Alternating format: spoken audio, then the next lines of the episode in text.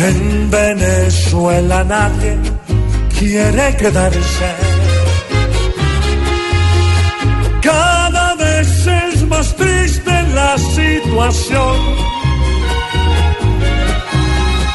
Grave que no haya puertas para salvarse. Porque el que nos manda se cree un Dios.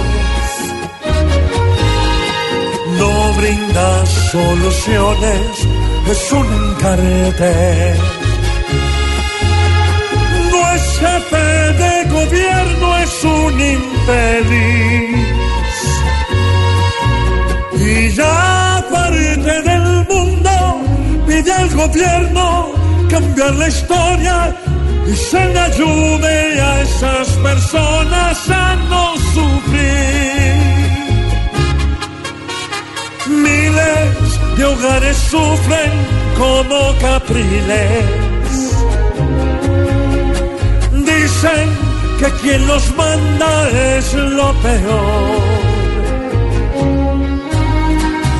Échenle a él la culpa de lo que pase. Y por darle la espalda a su nación. Cada segundo es un infierno sin paz ni gloria. Las madres sufren, los niños lloran por su país.